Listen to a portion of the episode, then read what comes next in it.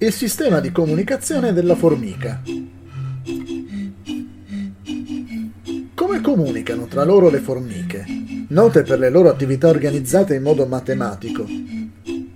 Edward Wilson, che è considerato la principale autorità mondiale sulle formiche, afferma che rilasciano delle sostanze chimiche.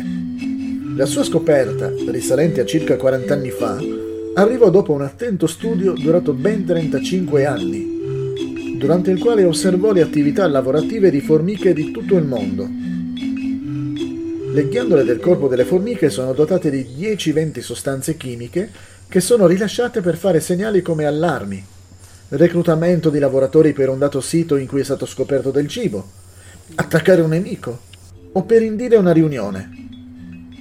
Sono stati contati ben 50 modelli di comportamento standard. Le formiche hanno una straordinaria capacità di percepire le sostanze chimiche. Le formiche riconoscono i loro simili morti grazie all'acido oleico, che viene rilasciato quando la formica morta inizia a decomporsi.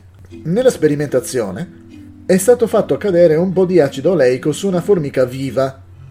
Le altre formiche l'hanno portata fuori, dimenandosi e scalciando, per poi lasciarla al cimitero esterno al nido.